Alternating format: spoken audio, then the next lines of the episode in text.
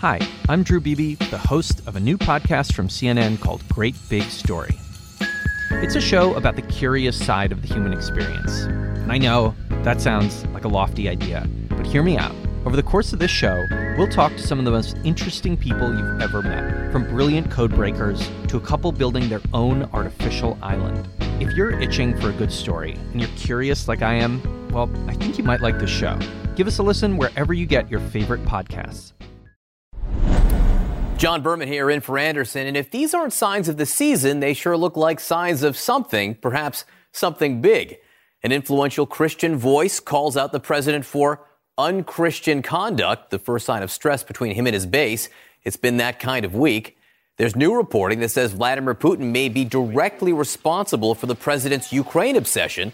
According to a former top official, the president believes what he believes, in the president's own words, because Putin told me.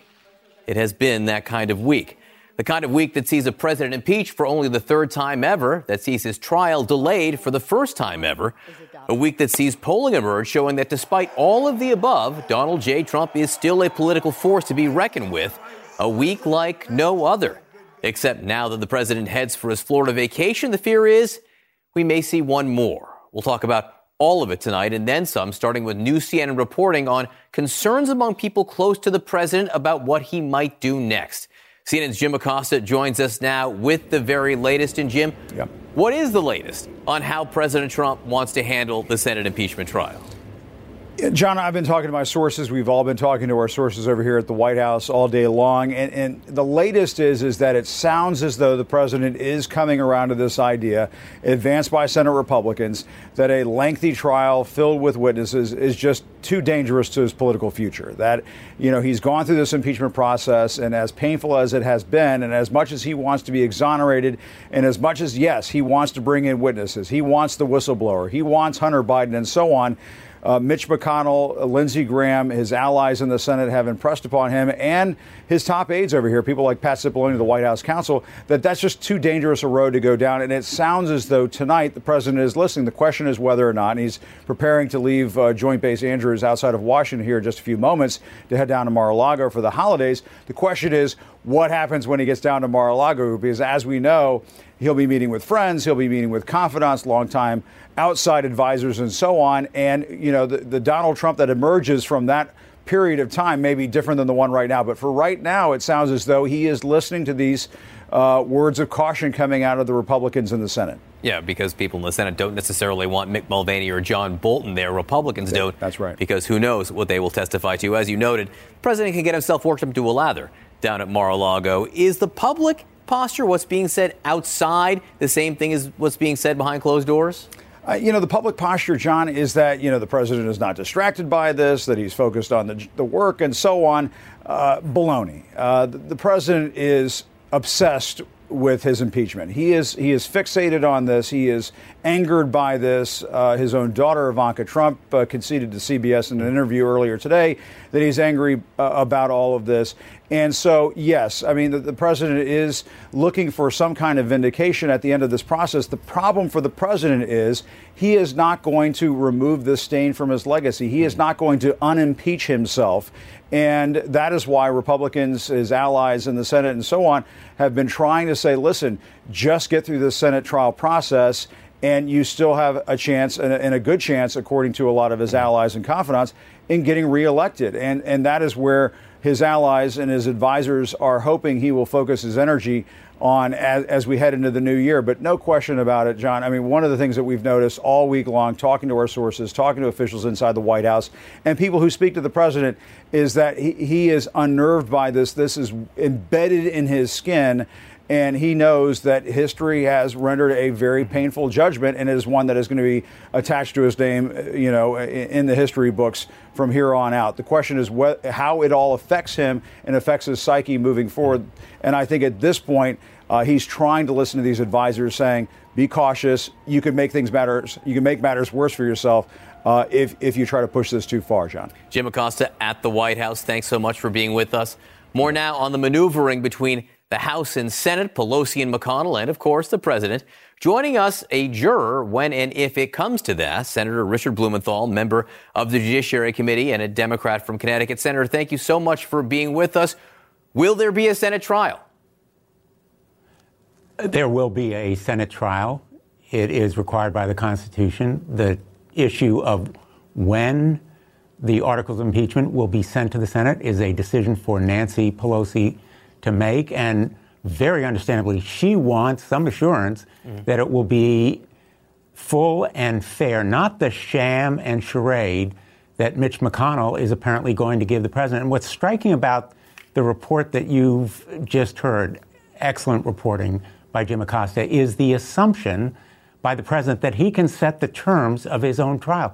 And that assumption is well warranted by Mitch McConnell saying he's going to take his cue from the White House. He has said there's no chance that the president will be removed.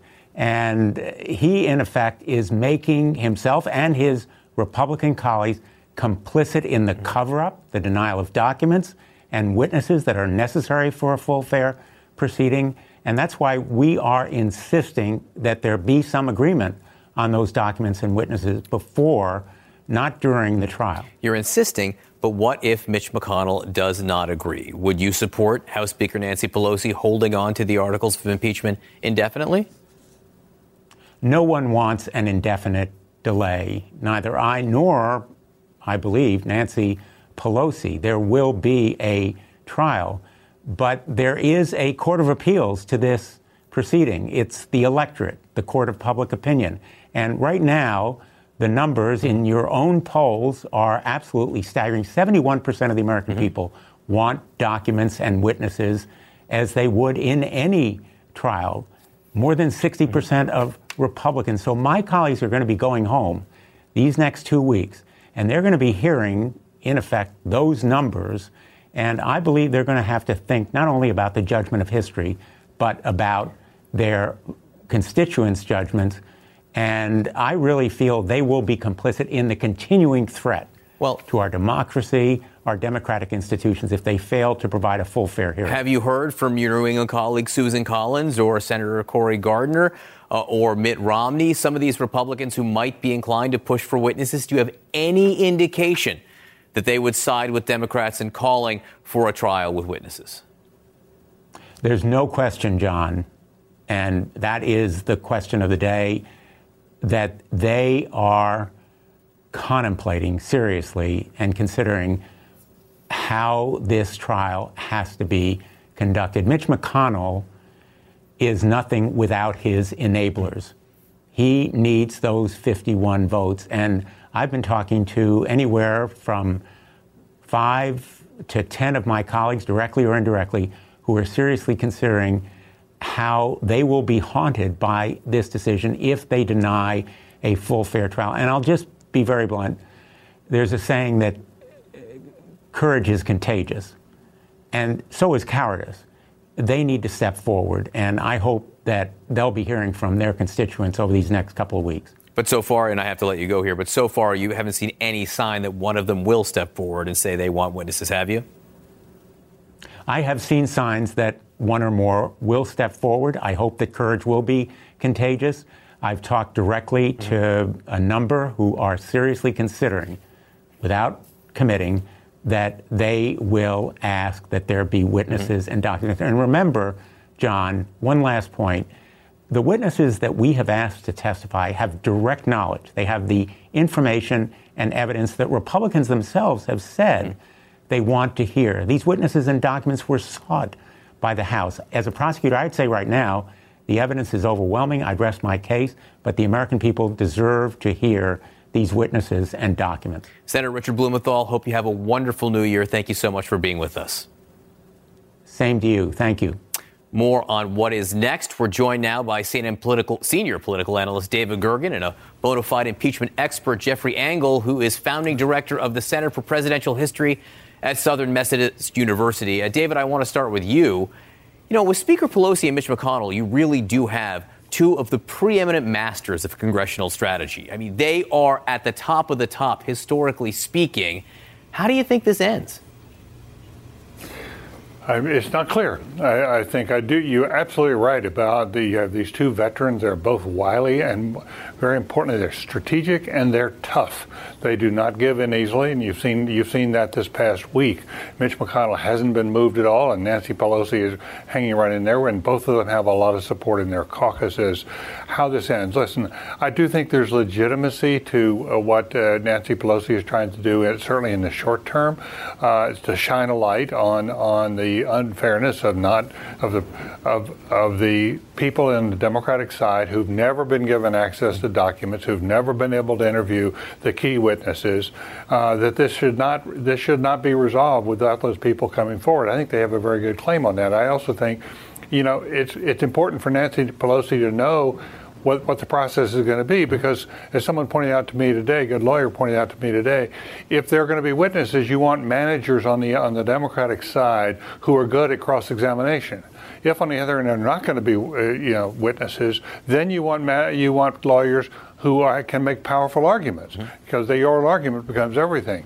Uh, so that, that's one reason for waiting. But in the long run, I think I think this has to come to a conclusion. I do not think the Democrats can stand out there for week after week there because it's going to look too cute, and the country's going to want to wrap this up. Right. And I do think that they sacrifice, if they're not careful, sacrifice some of the high ground. They do have a couple of weeks here over the holidays where there won't be quite as much pressure. A couple of weeks move. to take a take, yeah. take a couple of weeks to take a breath. Take a take, you know that's all I'll do. Step back and take a breath. Jeffrey, I, I do want to ask you. One of the things we've learned over the last few weeks and months is how few words are actually in the Constitution about how all this mm-hmm. is supposed to be done precisely. So, just hypothetically speaking, what if Nancy Pelosi holds on to the articles of impeachment and doesn't transmit them to the Senate? What happens then?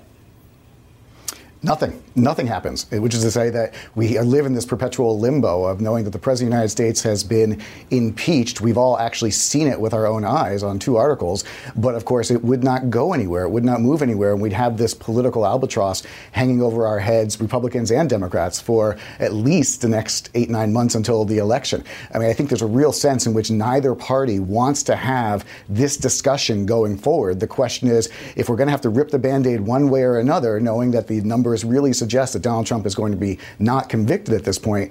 The question is, which direction do you rip it? Do you want one that actually shows the American people what a full trial looks like, or do you want one that actually gets over quickly, again, knowing that the end result is going to be the same?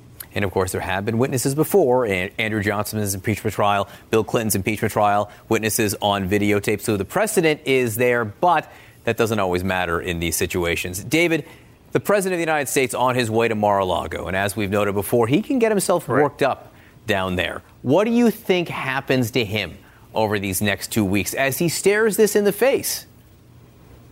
Terrific question. I think it's exactly the right question to pursue. Uh, listen, in the Nixon case and the Clinton case, the past two uh, uh cases of, of, impeachment or uh, impeachment proceedings, it, the proceedings brought an end to the controversy. Richard Nixon left office, and, and we opened a new chapter in American history. And Bill Clinton essentially was very contrite. Uh, he, you know, he went back to work, and that ended the Clinton thing. In this case, I think Donald Trump is going to emerge very differently from, from Nixon and Clinton. He's not going to be contrite. He's not not going to take responsibility. I think he's going to be embittered. Right. He's going to be embittered for the rest of the time he is in uh, in office, uh, and that makes it more difficult. And, so, and, and, but I also think that he, if he is comes out of this, uh, you know, feeling vindicated, he's going to be emboldened and he's going to he's going to be doing things and saying, "Go away, staff. I'm going to do what the hell I like right now." And, and, and of course, that may be more dangerous. And that brings me to my last question for you, Professor, which is he is the first impeached president to run for reelection. Any sense of how it will play into it? Will it even be an issue 10 months from now? Personally, I think it's actually not going to be an issue. I think we have to remember that the American people are most likely going to make their decision on who the next president will be or whether Trump gets a second term based upon things that happen in September and particularly October. But this really does, I think, cast a, a, a real shadow over the entire election in both directions. In fact, if I could drill down for a second into the question of witnesses, which is clearly one that's going to be coming up as the Senate debates what the rules should be, there's a real fundamental difference between the witnesses that appeared in the Clinton case and the witness and the witnesses that that uh, we're talking about here because in the Clinton case, everyone agreed upon the facts and they were really there just to present the case to the senators in dramatic fashion. Whereas in this case, we don't actually know what all the facts are. So those are really witnesses that are there to discover information, not just to present a case. Jeffrey Engel, David Gergen, fascinating situation we find ourselves in. Thank you so much for being us with us tonight. Thank you, John. Have a wonderful holiday. Next, a rare dissenting voice in the president's base calls for the president's removal from office. That, the backlash to it, including from the president himself and what it says about the president's political standing. And later, new reporting on just how influential Vladimir Putin may have been on the president's thinking about Ukraine and all that it's led up to. That and more when 360 continues.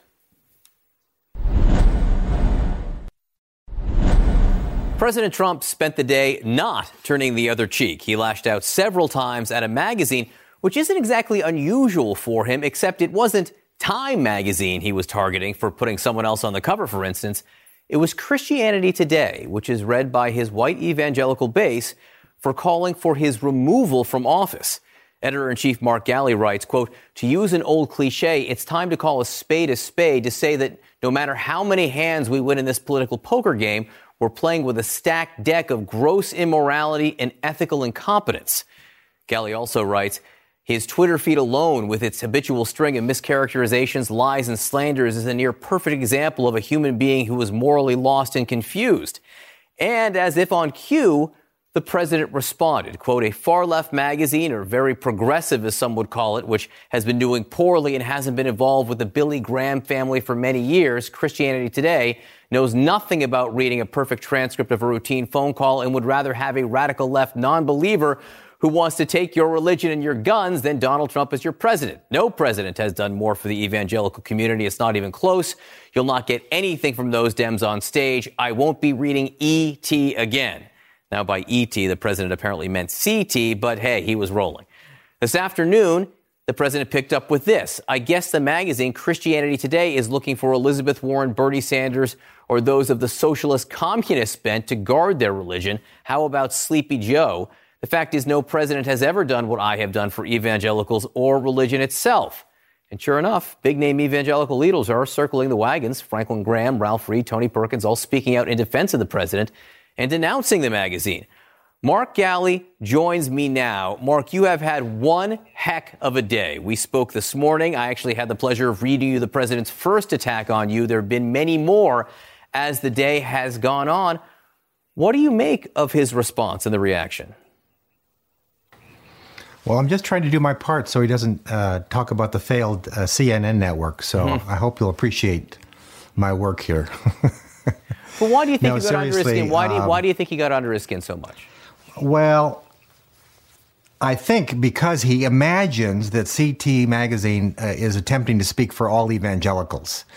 Uh, one of the things he's mistaken about is what e- CT Magazine is and who it, who it's read by. So, for example, uh, it is not a leftist magazine by any stretch of the imagination. It's a center magazine, center left, and I happen to be the editor in chief, happens to be center right. Um, it's not a political magazine; it's a religious magazine. Uh, he act, he was acting like we we had a political uh, vendetta against him. You know, the whole point of the editorial was to raise the level of conversation above the political fray, to try to talk about this in moral and ethical terms, terms that a magazine like Christianity Today knows something about.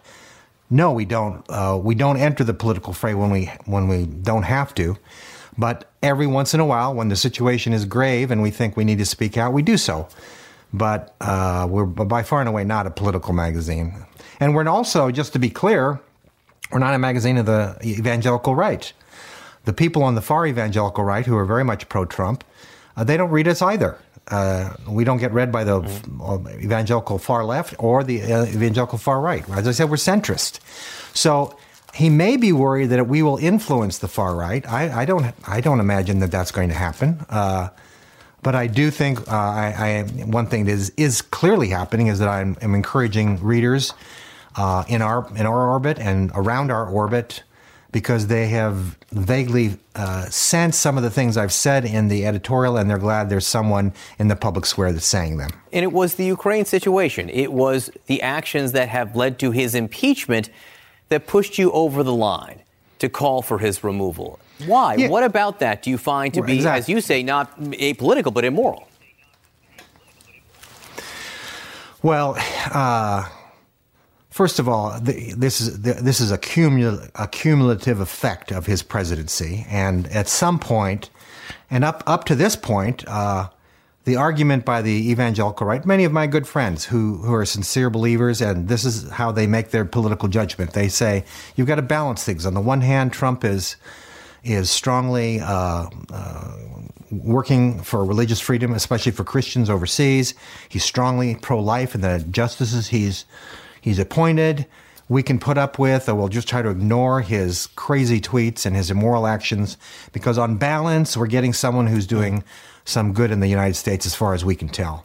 For me, the uh, the impeachment hearings made that argument no longer valid in this respect. I mean, the the Mueller investigation I found very confusing. I'm not a political animal, and I had a hard time following what exactly was going on half the time.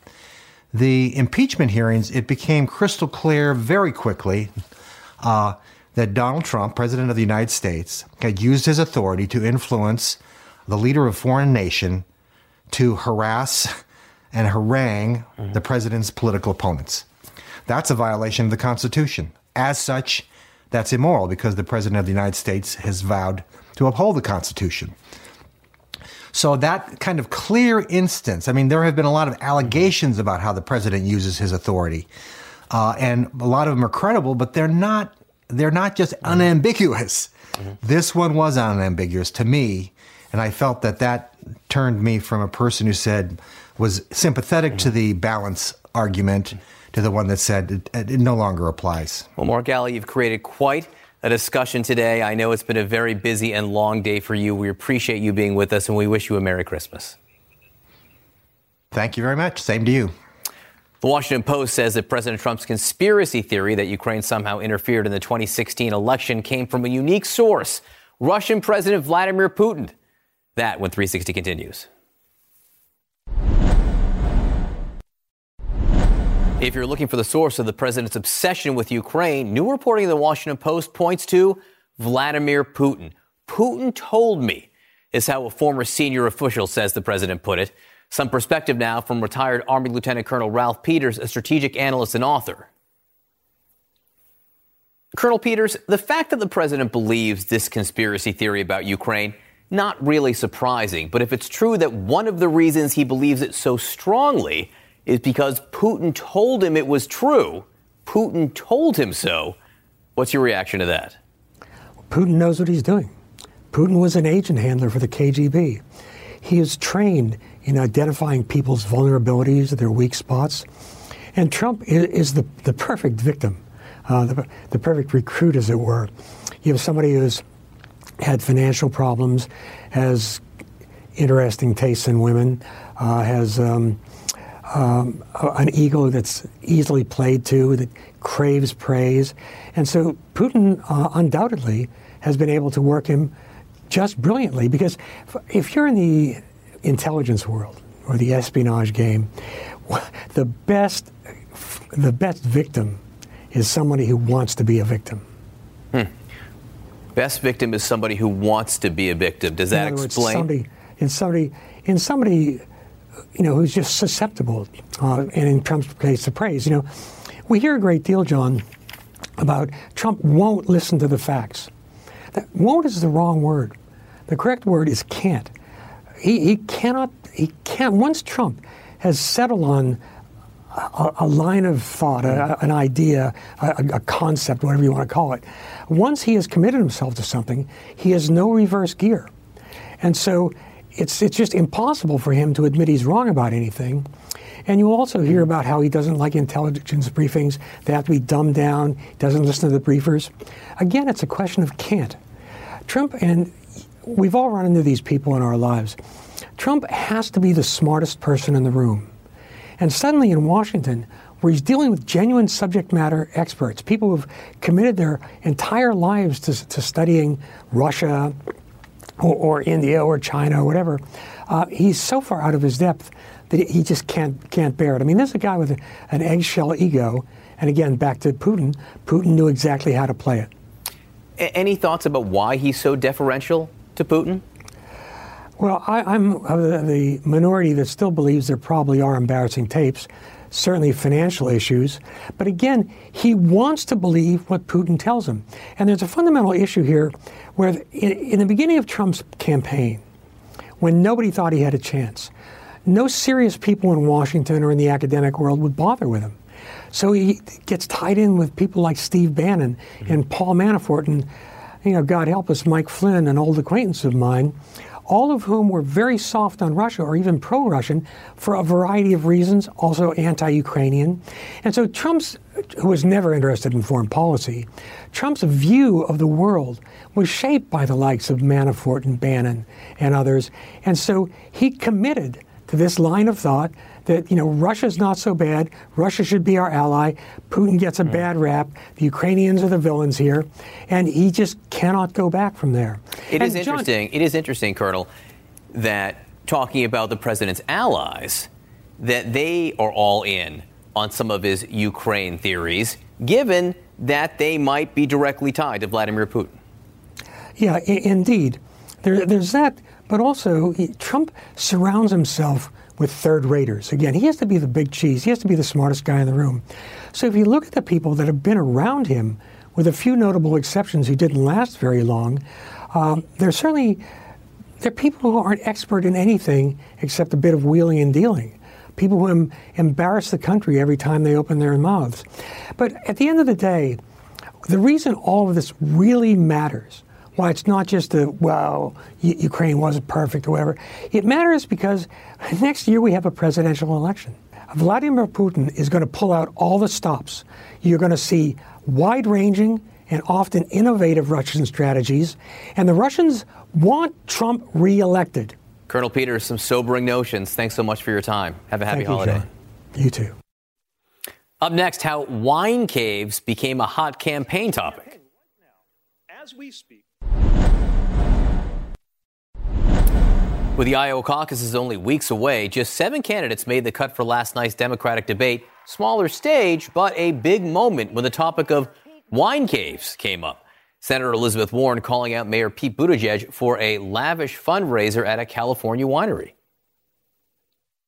So, the mayor just recently had a fundraiser that was held in a wine cave full of crystals and served $900 a bottle wine. Um, think about who comes to that. He had promised that every fundraiser he would do would be open door, but this one was closed door. You know, according to Forbes magazine, I am the, literally the only person on this stage who's not a millionaire or a billionaire. So if this is important. This is the problem with issuing purity tests you cannot yourself pass. If I pledge, if I pledge never to be in the company of a progressive Democratic donor, I couldn't be up here. Senator, your net worth is 100 times mine. Join me now for their take on all this. CNN contributor and New York Times op ed columnist Frank Bruni and CNN senior political analyst and USA Today columnist Kirsten Powers. So, Frank, the piece you wrote in the New York Times this morning, the first line says, Does the road to the White House run through a wine cave? I assume you didn't mean that literally, but as something of a metaphor for the state of the race right now. Why? Yeah, well, I mean, that was the big, big moment or the big argument at the debate was Pete Buttigieg having held a fundraiser at a wine cave in Napa Valley.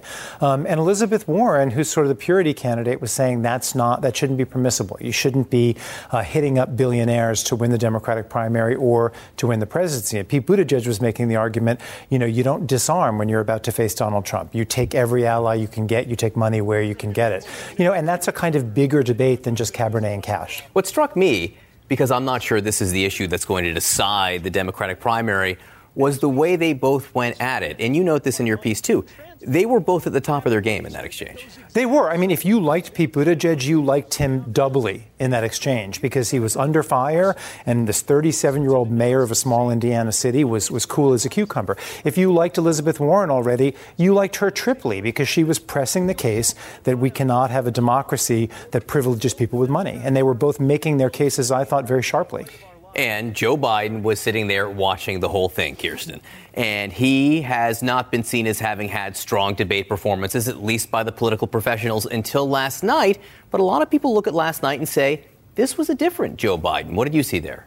Yeah, I think that he, in the past, has been criticized for being perhaps too rambling or not seeming enough on his game. And last night he was pretty much gaffe free. Uh, also, there there often have been gaffes in the, the other debates, and so I think he was seen as, as gaffe free and strong and uh, on his game. And you know, it couldn't come at a better time, right? I mean, this is really when people are just starting to focus, and I think he's he's still leading the polls. He's not he's not leading in Iowa, but he's leading in the national polls, and I think it's you know this is the perfect time for him to be uh, turning in a really good performance. Did he have that look and feel of a frontrunner? Do you think? Yeah, yeah, I think so, and and I think that this is, and I think the fact that he's been, you know, also so obviously, and, and he took time to point this out, you know, the person that Donald Trump seems to be so uh, concerned enough about that he would do the things that he did that led to impeachment, right? So that also sort of builds up his position as as the front front runner by saying like, look, Trump is so concerned about me that he he would he would actually, uh, you know, get himself in this kind of trouble over me. Frank, I know because we were talking about it in makeup. You think that Joe Biden had a strong debate performance as well. Who else do you think was a winner? Um, I think Amy Klobuchar had a great night. I don't know if it'll matter enough for her because she's really far back, but I think she made the case very sharply and repeatedly, and she stressed it. You know that she's someone who has won elections in the kind of state, in the kind of area that that handed Trump the presidency four, three years ago, four years ago. I think she was good with that. Um, I think Andrew Yang had a good night for Andrew Yang, but again, he's so far back. I don't think it's going to be candidacy changing. You I don't know, think he's suddenly going to. We go to so, so many of these debates you come out of in the last few. Amy Klobuchar's had a great night. Andrew Yang's had a great night. Yet it only matters so much it only matters so much if you're outside that top four because that top four has been so distant from the rest and so firmly ensconced. But I think Kirsten's right. I think I think the most meaningful night was Joe Biden's because even he's been a frontrunner almost consistently since he announced his candidacy in April, and yet we in the media have had this tendency to treat him as almost a hallucinatory frontrunner. Like it's mm. all going to disappear as soon as you touch it or get too close to it because he has so many gaffes, because so much of it is built on name recognition and on and on. I think it is time, especially after this debate, to accept that Joe Biden Biden could very well be the nominee. And if you were a, a person making a conservative bet and putting money on someone, you'd probably put it on him. Kirsten, the polls have been fairly consistent. The new CNN poll shows Joe Biden up at the top, Bernie Sanders doing very well as uh, very strongly as well. But in the head-to-head matchups with President Trump, there's been some slippage. Biden is still leading outside the margin of error, Sanders barely, but no one else is. Why mm-hmm. do you think that is, and what does that tell you? Well, also in the poll, the numbers for the, you know what people think of the economy are are incredibly high, uh, historically high, and and also in terms of how they feel the economy is going to be in the future. So people are, are not just positive about how the con- economy is doing now, but they're actually very optimistic about the future. Those two things would always mean that the president's uh, approval rating should go up. I would ask why isn't his approval rating higher with an economy like that? With an economy like that, you normally would be seeing sort of stratospheric uh, approval numbers, and he's certainly not getting that. He shouldn't be in a, you know, in, at least in these matchups, and it's still a pretty tight race. I mean, we're talking about, you know, still within four or five points, even the people, you know, who are who have lost a ground against him. Kirsten Powers, uh, Frank Bruni, great to have you here. Thank have you. a lovely holiday. You too. Still ahead, how a mining company secretly collaborated with a governor to lobby the White House, all at the expense of one of the country's most beautiful and valuable wild habitats.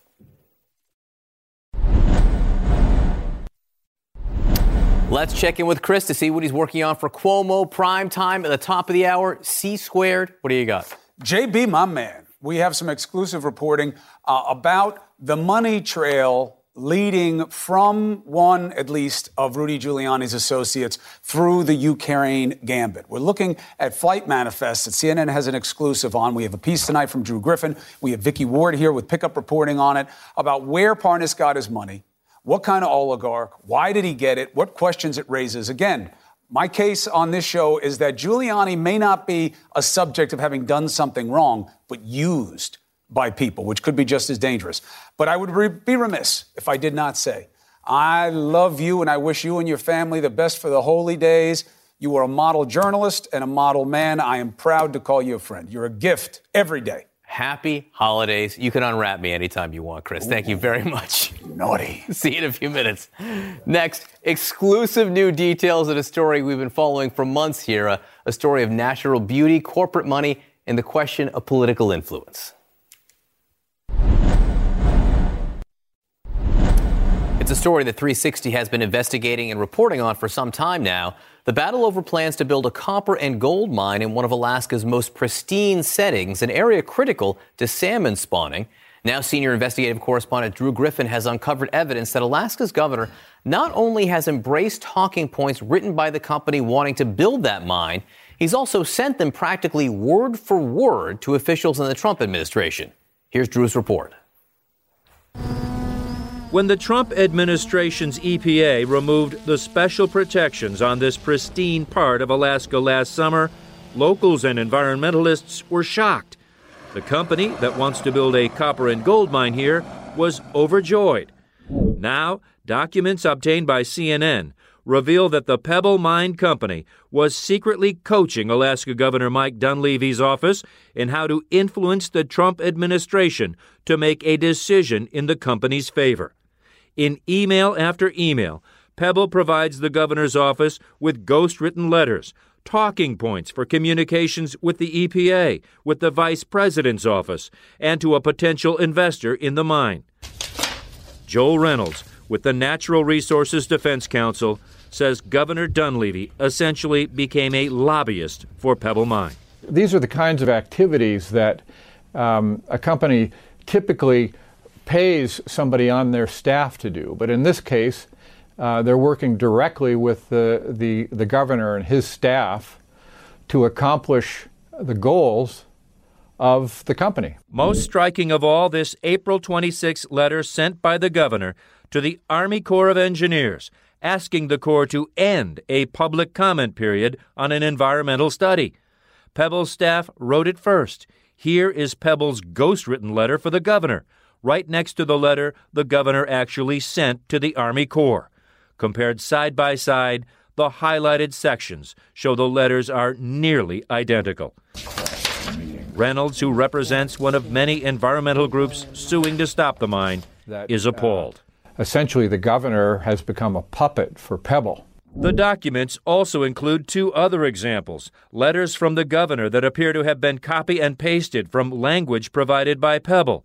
Pebble even dictated the talking points for the governor's staff to use in a meeting with the Environmental Protection Agency. When CNN asked for comment, even their responses were similar, with Pebble saying it's not unusual for interested parties to suggest language to elected officials, and the governor's office saying it is common practice for an administration to request briefing materials on a specific project. Pebble's communication with the governor's office happened at a crucial time for the company. The company was desperate to overturn a virtual block on mining by the EPA to protect one of the world's last and largest wild salmon spawning areas. Pebble needed the Trump administration to remove that protection, and the company was so confident it was going to happen. Just got off of Air Force One with me. The day before the governor met with President Trump aboard Air Force One, it sent the governor's office this draft press release, which hailed the decision by the Environmental Protection Agency in advance, though Pebble says it did not receive any information about a pending EPA decision. The governor did meet with the president, and they did discuss mining, and the EPA did make an announcement on June 26th, but not entirely to remove the environmental protection and in furious emails, a Pebble official tells the governor's aide the EPA announcement sends the market a screaming message that EPA may still kill the project and that Pebble can't raise the money it needs. This announcement was worse than doing nothing. Pebble asks for immediate intervention, a presidential tweet, or try to get the EPA to reverse position. Reminding the governor's staff in another email the EPA's lack of cooperation contradicts everything the governor was promised last week by the president.